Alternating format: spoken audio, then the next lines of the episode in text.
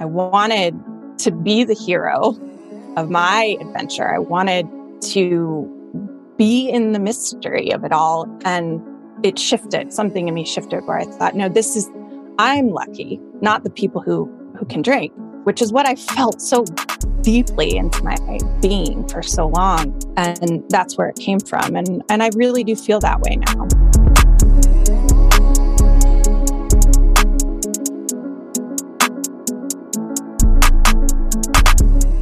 All right, welcome back, everybody. We're here for another episode of Comeback Stories, and today's guest is Laura McKowen.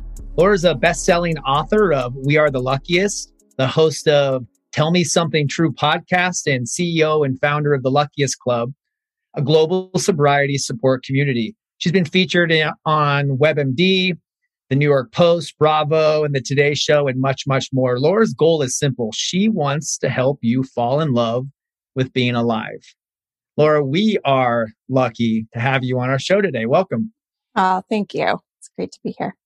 So we always just dive right in and we want to know for you, what was growing up for you like? Growing up for me, I grew up in Colorado in a pretty white bread suburban town. I had divorced parents and the oldest of two. And I grew up around people that drank a lot as just regular course of business. I, my family owned a restaurant for 10 years. And I, you know, I had a pretty, there was stuff. There was definitely some trauma and difficulty, but I had a pretty regular American kid existence. I grew up in the same town, lived there for until I left for college, went to school in Colorado, and then moved out to Boston when after undergrad. And yeah, I played sports. I was, I would say that sort of when I think about how I grew up, the defining part of my personality, I would say that stemmed from really from my parents getting divorced was I was hyper attuned to everyone else's feelings and emotions and really, and that spread through my friend group and everything, just wanting to make sure that I kept the peace and everybody was okay. So that that shaped a lot of my childhood and contributed a lot to my drinking for sure. You know, I think that's the reason I really started was just I didn't feel okay. I didn't feel I couldn't the demands of the external world and how that manifested internally for me were just too stressful. I had to that stress had to go somewhere. Can you talk about some early or an early memory of pain or some early struggles that you had? Yeah the earliest memories of struggle that I had were when my parents got divorced. I was about six and my, my dad, by his own admission, is a very difficult, complicated person. and I learned that I had to pretend shapeshift basically to avoid his anger. I had to really be hyper attuned to his moods. And there wasn't much space for me to be who I was. That wasn't safe. It wasn't welcomed. And that was understandably really painful for me. The way I experienced that was really low self esteem. Like I just, whoever you told me I was, was who I was. And so I could be ping ponged throughout the day, from moment to moment, based on what your feelings about me were. And for a kid, that's devastating. You know, I have a 12 year old and she luckily is very self-possessed. She has a good sense of the ground and who she is, but I did not. And that, that was really painful as a child or as an adult. If you don't have a strong sense of self and your mood is determined and your, your, not just your mood, but your sense of okayness is determined by the outside world, you're going to be in pain all the time. And I remember that really, really young. I feel like in the last couple months, Darren and I, we've talked a lot about the four agreements, and I feel like I'm saying mm. this on many of our episodes in, in in different areas. But one area in the book in the beginning is this idea of domestication, where people tell us certain things or they tell us who we are, or and we just agree. We agree because they're our parents or because that's the teacher.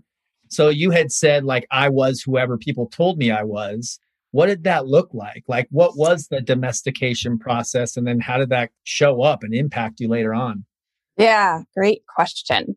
One of the things I was told is that I was so strong and so resilient. And I was told that because I swallowed sadness. I swallowed pain. I swall, I presented very well, no matter what was going on. Between my mom and my dad, there were 10 marriages and divorces over the course of, you know, my childhood and early adulthood. And that's a, that's a ton of turbulence and change. You know, you think your family's one thing and now it's not. And let's go through that again and let's go through that again. And you get connected to a certain person and then that person's gone. And I learned that the best way to avoid the discomfort of other people was to pretend that I was okay and to put on, to perform and put on a good face. And what I got told about that from a really young age was that I was so strong and so resilient. And I didn't, I thought that I was, you know, and I, I thought that I had to perform that all the time. And we all know that that's not strength and resilience. That's repressing, repressing and that's stuffing and that's hiding. And that doesn't come, that doesn't turn out well. So one of the things I got told was that I was strong and resilient. And another thing I got told uh, was that I, I was simultaneously too sensitive. You know, the classic sort of girl messages. You know, don't be, don't be such a girl. that your your emotional sensibility and your perception of things isn't valuable. Shape up type stuff. Had to be hard trying to find the balance between those two. Where on oh yeah, there there there is none. You know, you don't. How do you do that? There there wasn't one. I mean, that's an impossible place. I've been really obsessed with this. I don't know if you're familiar with it. The uh, Winnicott, who's a psychoanalyst in the 1960s, came up with this concept of the the true self versus the false self. The true self is is like if you think of it, the how babies behave when they're hungry, they cry. When they're when they're upset, they cry. When they want to be held, they ask to be held. They feel something and they express it. They express the need for it, and that's the the true spontaneous expression of the true self is like that. And we develop false selves when our needs aren't getting met. And it's not all bad. We need to develop false selves to really conduct ourselves in the world and, and at work and in different roles. But the expression, when the expression of a false self overshadows the true self, or when you don't really ever have a grasp of the true self, the false self takes over and it leads to extraordinary feelings of loneliness and depression and anxiety and isolation because you're essentially trying to hold all these lies up, right? Which is like what we're talking about. Trying to hold all these images of yourself up that somewhere you know aren't real. And so you're always performing and no surprise that leads to things like addiction because the pain of that is too great can't help but go back in those days when I was living in that place and how tiring it was, how exhausting it oh. was to really, you know, to to to be somebody that you're not. Really just living a lie, complete dishonesty and inauthenticity. Yeah, and you know it consciously or unconsciously, you, you know that. I think most people are actually unconscious of that. They know that they don't feel right, they don't feel good, but they don't necessarily know why or how to get there because a lot of times we built these entire lives around this performance, you know, our, relationships and our jobs and our work and everything is built on this. So to, to denounce it, it's like, well, I got to blow up my life. Right. So we do other things instead. Who would you say your first real teacher was? Mm, that's a great question. And I knew you were going to ask it. And still, I didn't have a good answer. I, I know there were teachers, like my grandmother comes to mind, just as someone who was very much herself, even though who she was was sometimes hard to be around and not to and not pleasurable to other people and that I noticed that and yet she was still herself so that was a teacher but I think the the real first teach I found my teachers in books like I really retreated into books and I would say one of my first teachers, real teachers that is still, I still listen to her all the time is Pema Chodron, uh, the Buddhist, Tibetan Buddhist who really I started to gravitate towards 20 years ago, maybe longer. And because I was searching for something and her I've, I've always been very attracted to Buddhism and the idea of presence and how that might just being able to accept the moment as it is, as being some way through. And she continues to be a teacher of mine. Well, Laura, I want to know her. I want I want to acknowledge you first for allowing me to be a guest on your show. And oh uh, yes, I know. Space of you know of honesty and acceptance. And yeah, you know, we try to do a similar thing here to you know paint a, a real picture of our lives and our stories and showing that our adversity is there and it hurts and it may be a lot, but you know, in turn, it usually turns out to be an experience that teaches us the most about ourselves and something that we mm-hmm. can look back upon as valuable. So I want to ask you, what was the, the greatest moment of adversity that you faced in your life and what were some of the emotions and just things that you were feeling in that time? I would say the greatest moment of adversity was at the end of my drinking when it really hit the wall. And there were a lot of things that made it so painful. But the, the moment it really came to a head, so to speak, was when I left my daughter in a hotel room. She was four years old overnight at a wedding, my brother's wedding, because I was blackout drunk. And I woke up the next morning next to a stranger and not with my daughter who I was sharing a bedroom with. And so if she wasn't with me, where was my sweet kid? Right. She luckily was my family found her. She had wandered out of the hotel room and my family found her and in the middle of the night and she's okay and everything was fine. But that was and still is the the most difficult moment that I faced because who I had, I had created an, an entire life. The performance that I've been talking about of being okay and holding it up and yeah, presenting well. I mean, I had a really good job. I was successful. I had plenty of people that wanted to be around me and family and friends who loved me. And I was dying inside and was so out of control and steeped in my addiction that I had put in jeopardy the, the most important thing in my life, which, which was my daughter. And I couldn't reconcile the, the reality of that.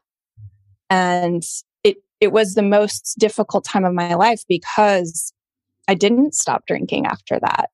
I couldn't. I just was too mired in it and untangling myself from addiction between that time in 2013 and a year plus later was the most difficult thing I've ever done by far.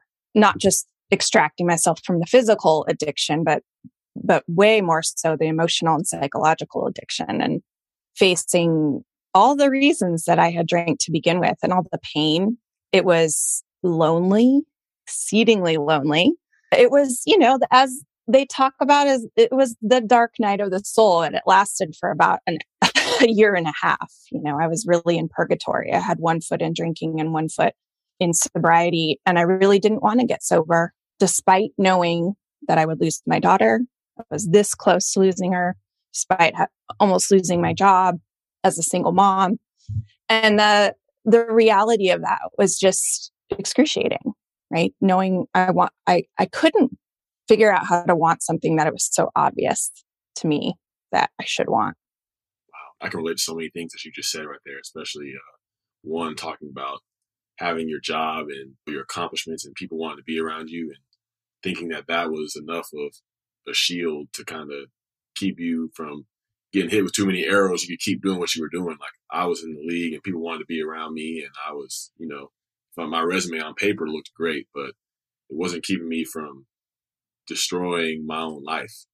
And uh, at some point, it's like, man, the, the, story that's going on in my head, this narrative, it it has to change. Like I can't keep doing this. And then also here you talking about the untangling of the addiction, and it's not just like stopping the drinking. It's like, you know, I drink for a reason.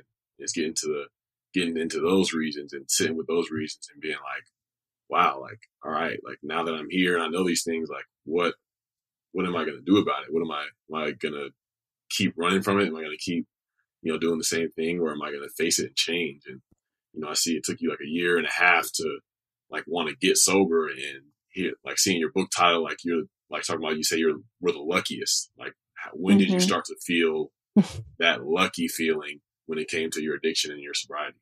Yeah, that's a great question because I certainly did not feel lucky. It felt like a death sentence, as it feels to most people.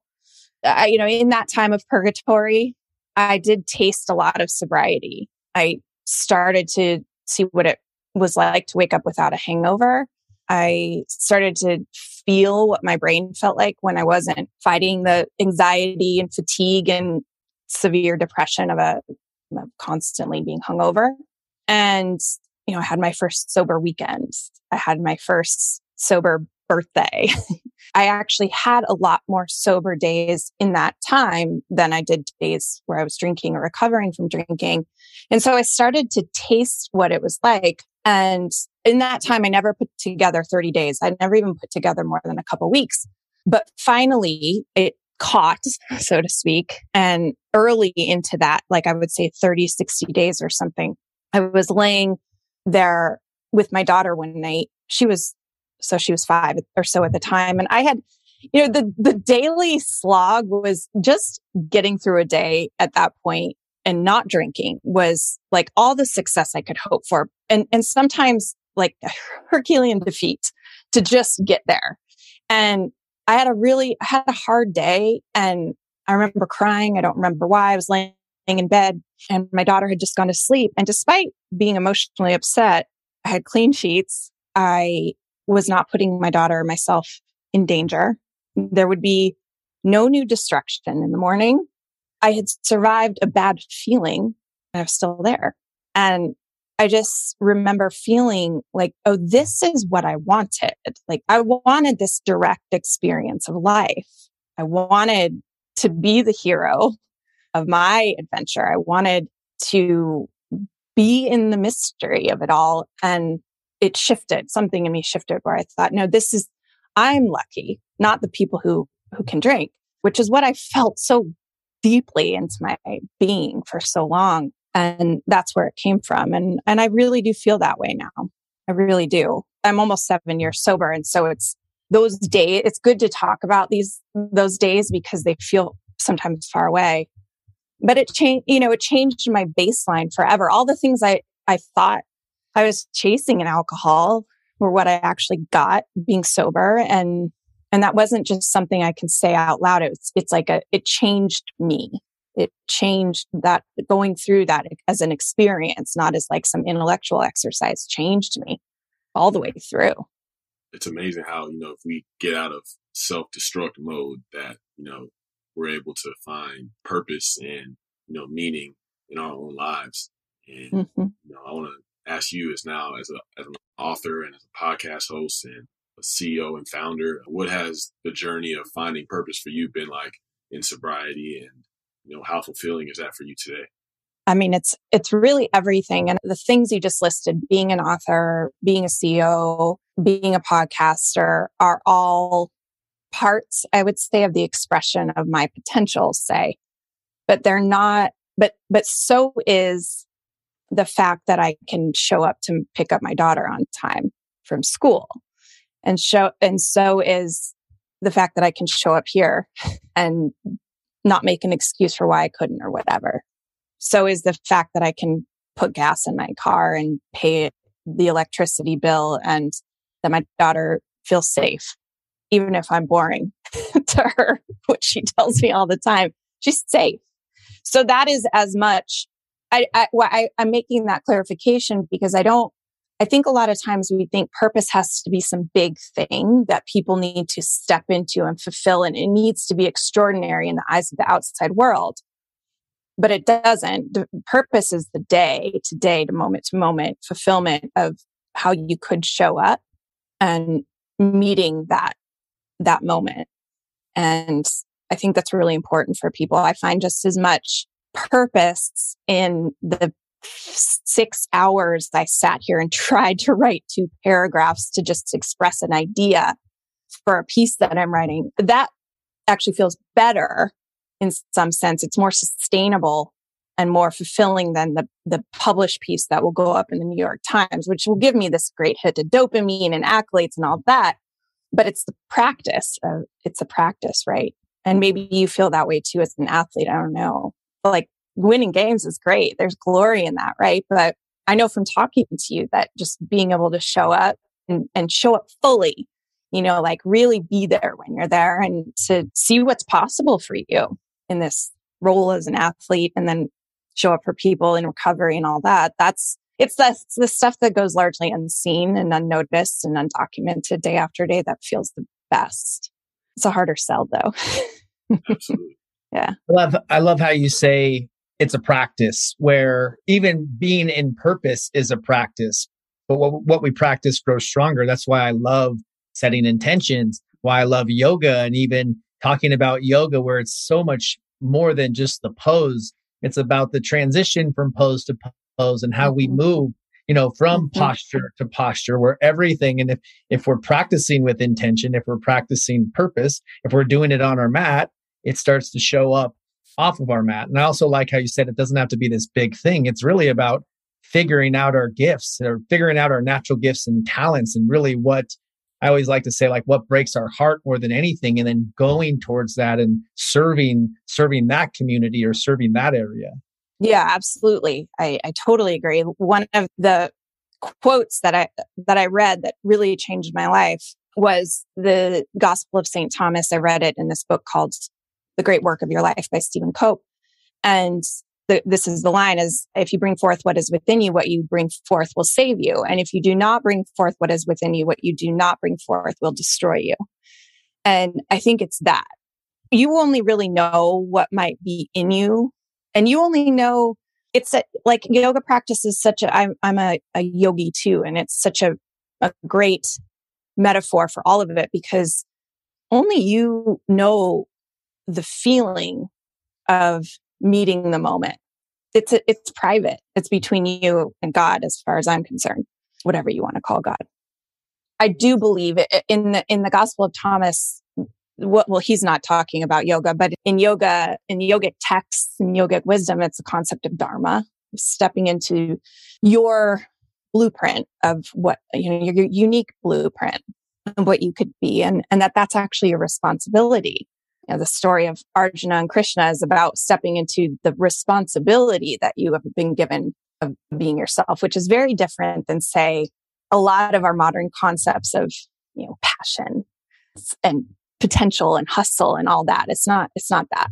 Well, and to paraphrase your quote, what I heard in that is like, what if we don't get it out, whatever's inside of us is going to eat us up from the inside out. That's and right. here's three people talking publicly about our sobriety and listening to you talking about what, which was probably a very shameful moment of leaving your daughter in that room. But it's, I say this all the time. I did some very, very shameful things also. But the more that I just talk about it, like Mhm. all that shame just kind of falls away because I'm actually helping somebody else when I'm doing it. And even hearing your honesty. And, you know, I don't know how many times we replay these things that we did in our head over and over again, but this is the beauty of community and connection and why some type of support groups work because then we end up seeing ourselves and other people. And then it bankrupts the story of I'm alone, I'm messed up, I'm unique, nobody understands. Yeah, bankrupting is a good way to put that. It sort of extricates the meaning that we've placed upon those things that we've done and places it in a much larger concept, which if you spend time with people who have been through something hard, you know, nothing surprises you anymore. It's like, yeah, we're all capable of everything. You can see that so clearly. All the light, all the dark, we're all capable of it. And so, no, you're not special that you've, that you've done something terrible. You're not what's special is, or what's extraordinary is is to allow yourself the grace to let it go to make meaning of it In the book, you talk about how we all have a thing. Can you Mhm. touch on that a little bit more and what you mean by that?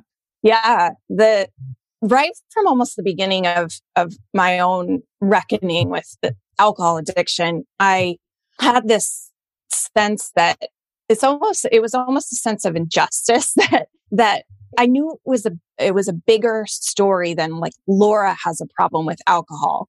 And laura is an alcoholic. Like yes that was true. I am a person who can't drink safely.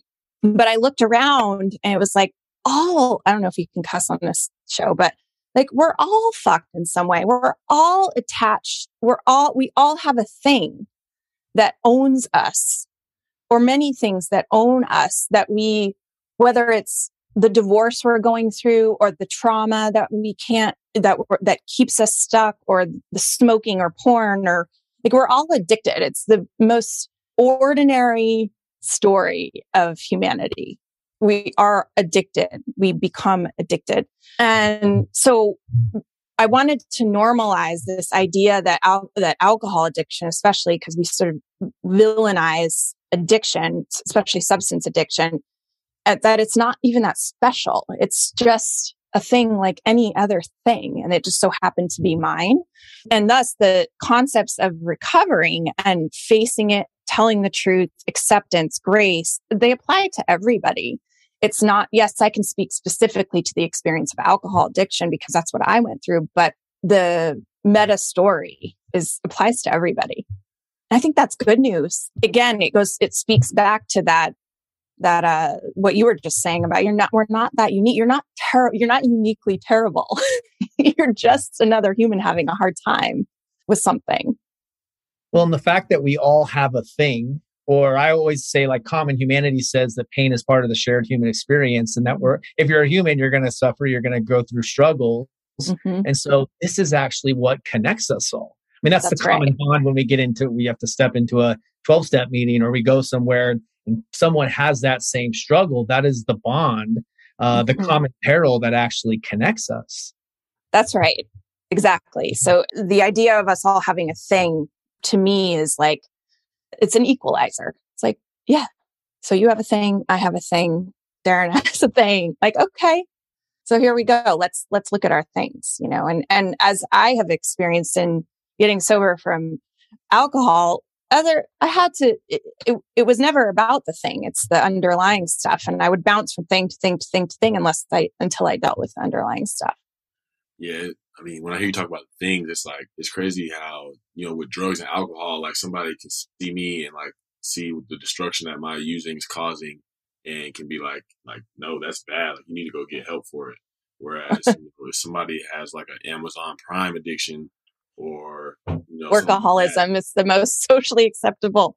Yeah, they could keep thing. they keep buying things, and it's like, oh wow, like you have a lot of nice things. Oh, you you look really you look really nice with all these clothes that you're buying, and it's like right. their thing can be celebrated and have like some like false sense of security or like you know, hey, like I'm really doing something here with that. Mm-hmm. Whereas now I'm grateful that you know mine had to like I had to go get that help for mine. Like I had to totally develop new practices, new principles, new processes in order for me to turn my life around. Where there are some people that are just kind of like floating along and it's like, you know, not even addressing it or aware of it. So I'm grateful for that awareness of mine. And, Same. Uh, and I want to ask That's, you, you know, what yeah. are you what are you most grateful for today? Oh man. It sounds trite and hyperbolic, but I am I would say gratitude is in sort of a blanket that over everything that I experience because it's all relative to what was, right? And so I can be grateful for small things and big things. I'd say what I'm most grateful for today, we'll say. I'm grateful that I can, that I'm okay in any, in any moment. Even when it's not okay, I can find a way to be okay and I can be where I am. You know, when, when before we started recording, I was talking about social media and how that I've seen the parallels between alcohol addiction social media for me. And the primary way I saw that was it took away my ability to be present. And if you're not, if you're not there, that is, you know, that is, that's addiction. That's for me, that, that was the painful place. It's just an, an inability, a discomfort with being wherever I was. And I can, I can do that today more often than not. I can be really satisfied just in, in an everyday moment. It can be enough. I feel like I can always create some better scenario in my mind. Yeah. Uh, yeah. Going into something like, and it would always be better. But then, you know, when it comes, it's never like it, like I had imagined it in my mind because I'm just trying to force something too much. I'm trying to exert my power over it instead of letting power come through things happening the way that they should happen. So that is, uh, yeah, it's definitely something that resonates with me. Yeah, and just uh, I, I've been thinking a lot in the past year or two, especially about like what is enough, like what is enough success, what is enough relationship, you know, intimacy, what is enough, what is like what is enough, on how many Instagram followers is enough, how much money is enough, how much fame is enough, how much how much of a house is enough, you know, and to me, I'm sure we all know that the the disease of more is where is like what we know pretty well and how how much that can erode every minute of your day if you allow it to. And when nothing is enough it's really it's a scary place to be. It's an exhausting place to be. So i'm very grateful that i have more moments than not where i feel like this is more than enough. Darren and i talk about the not enough story quite often yeah. and was reminding each other and and the people we're working with that the only you know the only story that matters is the one you tell yourself. So if you're not enough and i've actually heard you say it how it's amazing how far we'll go to admit to avoid admitting we're not in pain. So it's like that not enough which is a it's a painful place to be drives us to on the outside which looks like a lot of success. Looks like a mm-hmm. lot of money and material things. But ultimately if that's the story we're telling ourselves, or if we're still in pain because somebody told us we're not enough and we've just believed it our whole lives, then we end up empty, even with all of that stuff. Yeah. And I, I, you know, I would love to hear you all like talk about that because you're both in public, both public people who has have no opportunities for for to to claim fame and and prestige and feedback from how successful you are. So how do you how do you talk yourself through that? Because it's something I've struggled with a lot. Like no, it's not good enough that I'm sober and that I wrote a book, which was my life stream and that it sold 70,000, 100,000 copies, whatever. That's not good enough. I want to be on the New York Times bestseller list. I want to be as popular or as successful as this author. I want the next thing. I want the next thing. I want the next thing. Like, how do you work with that in your own lives? Recently, for me, you know, I found out that I have to mindfully practice self acknowledgement. Uh, you know, I feel like I made a decision when I was younger you know, I was pretty quiet and sensitive that I was going to go so opposite of the way of ego or like, you know, just kind of like cockiness or loud arrogance that mm.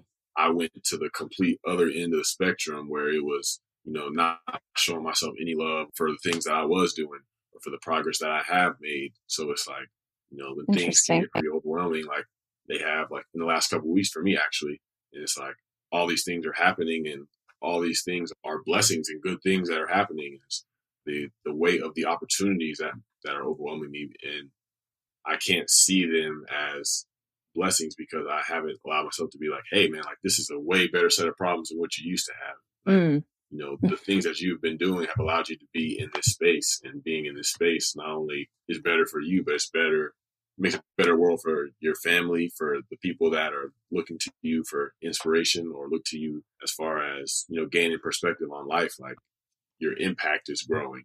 And so when I'm not acknowledging myself for the progress I have made along the way, things, my problems are great problems, but I still can see them like I did back when, you know, I was in my addiction, see my problems back then if I don't have the right perspective. Got it.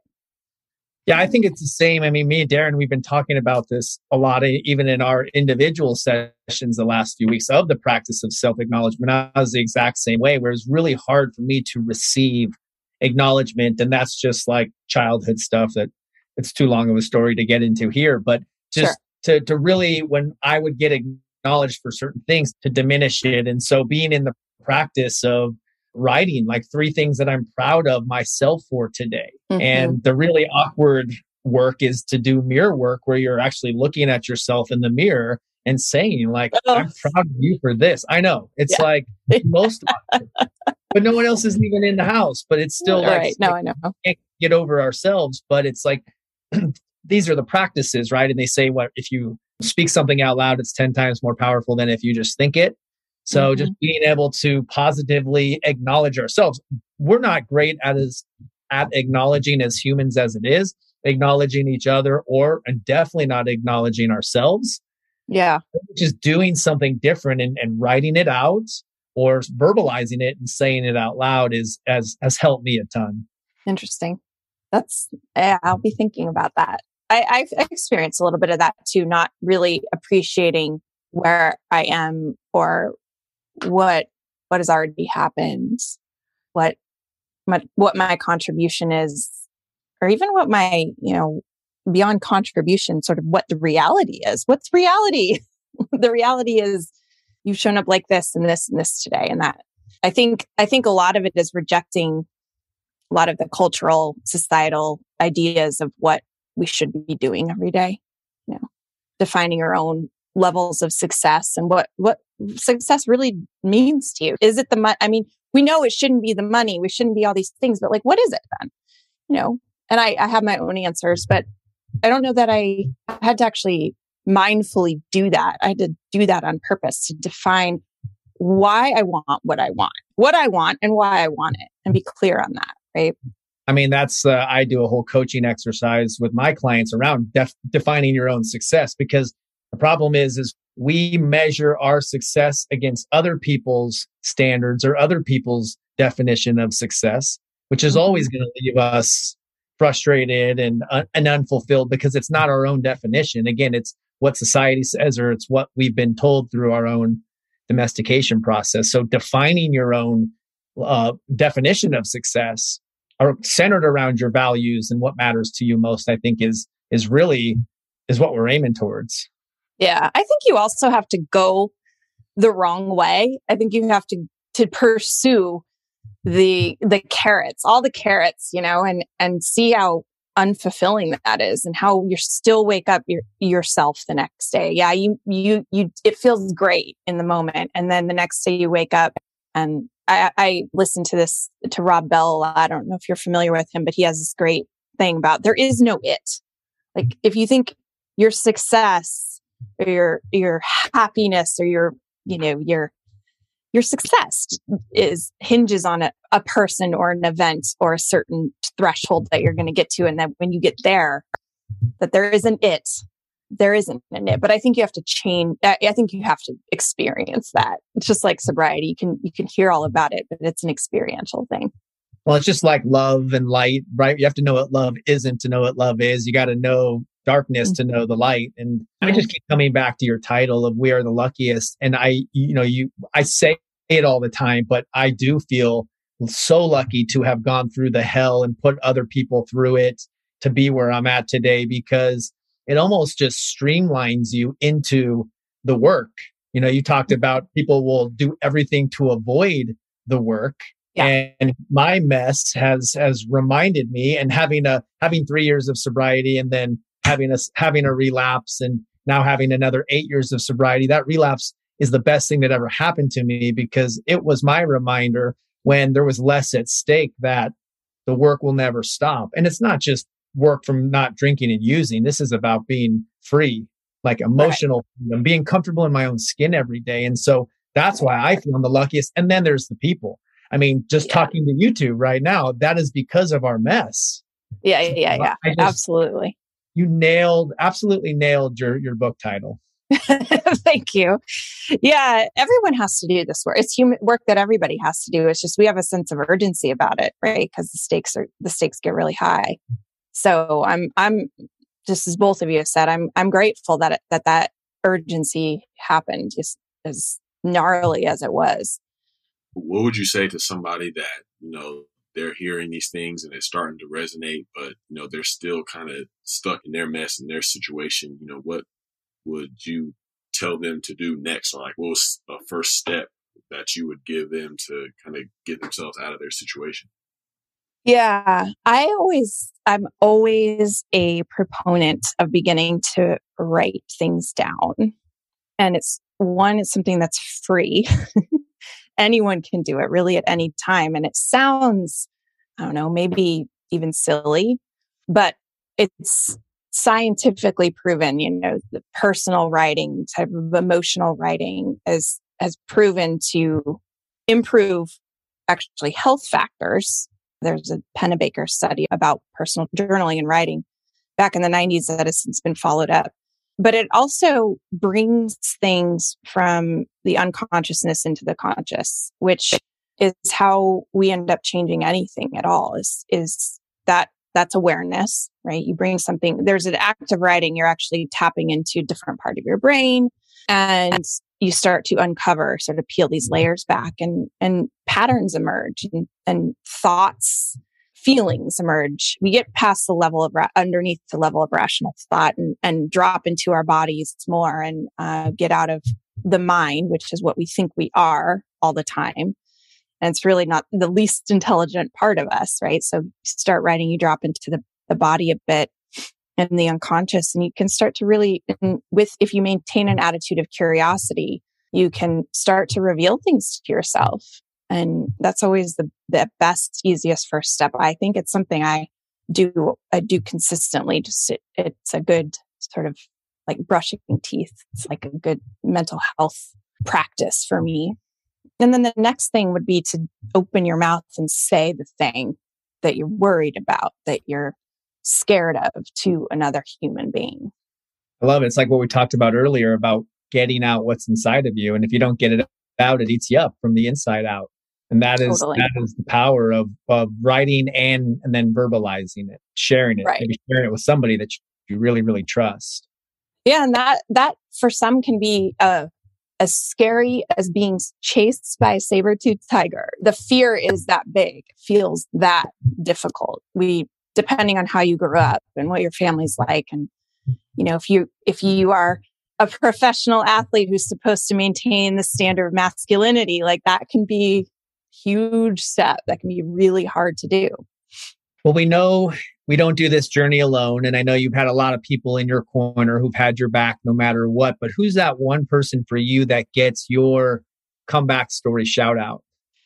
Oh, I got to say, my daughter. Yeah, she's 12. So she, and she doesn't know the details because she's too young for that and it would be inappropriate. But she's been my, my why all along. And she has taught me what it means to actually love some someone and to truly want the best for someone in the most pure, unfiltered, undemanding way.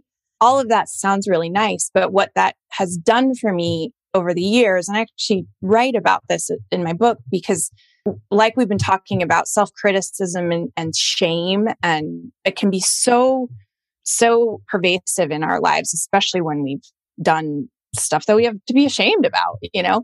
And the self beating, right? I, I, one of the things I learned to do because I would witness how I felt and talk to my daughter was start to talk to myself that way, start to reparent myself in that way. And I wouldn't have learned that without her. I wouldn't have experienced that without her. And so she's in that sense been my greatest teacher. And she also has been, is, it gets the shout out because she doesn't care about any of this external stuff. You know, she didn't give a shit that I published. She thinks it's fine that I published a book, but I'm not an author to her. I'm not a podcaster. I'm not any of this outward stuff. I'm her mother and, and it grounds me to the truest essence and purpose that I have here, which is really important. Shout out to your daughter. That's amazing. Well, we just want to thank you for showing up. I want to acknowledge you personally for how you show up. You know, looking back, I think you were probably one of the first people that, that kind of came out and talked about your sobriety publicly. And I talk about this with Darren too, where he's kind of the lone wolf in the NFL world. And we're seeing mm-hmm. the first follower and other people who's he, he's given permission to. So what you're doing is amazing. The work you're doing is amazing. I see you in your purpose and I'm super grateful to have you on our show today. Oh, thank you. Thanks to both of you for for having me on and being who you are in the world too. Yeah, thank you. Uh, I mean, it's important to be around people that make us feel like human beings. That we don't always have to do things, and that we can just open up and be real. And yeah. every time I've had a conversation with you, uh, I feel like I can do that, and I, I know that anybody else that has that opportunity feels that way as well. So thank you. Oh, thank you. Thanks. So, where can our guests find you? Yeah, I'm all of my work is on lauramckowen.com, which is my website. And I have a podcast and social media accounts and all that. And my my company, my sobriety community for people who are actually looking for support in sobriety is called the Luckiest Club. And it's at that at that domain name, the Luckiest Club. So direct people there. Amazing. And that will all be in the show notes. Well, thanks again. We appreciate you. And with that, we're out of here. This is what I represent. Staying true till I'm six down. It might take a little bit, but every king's gonna get crowned.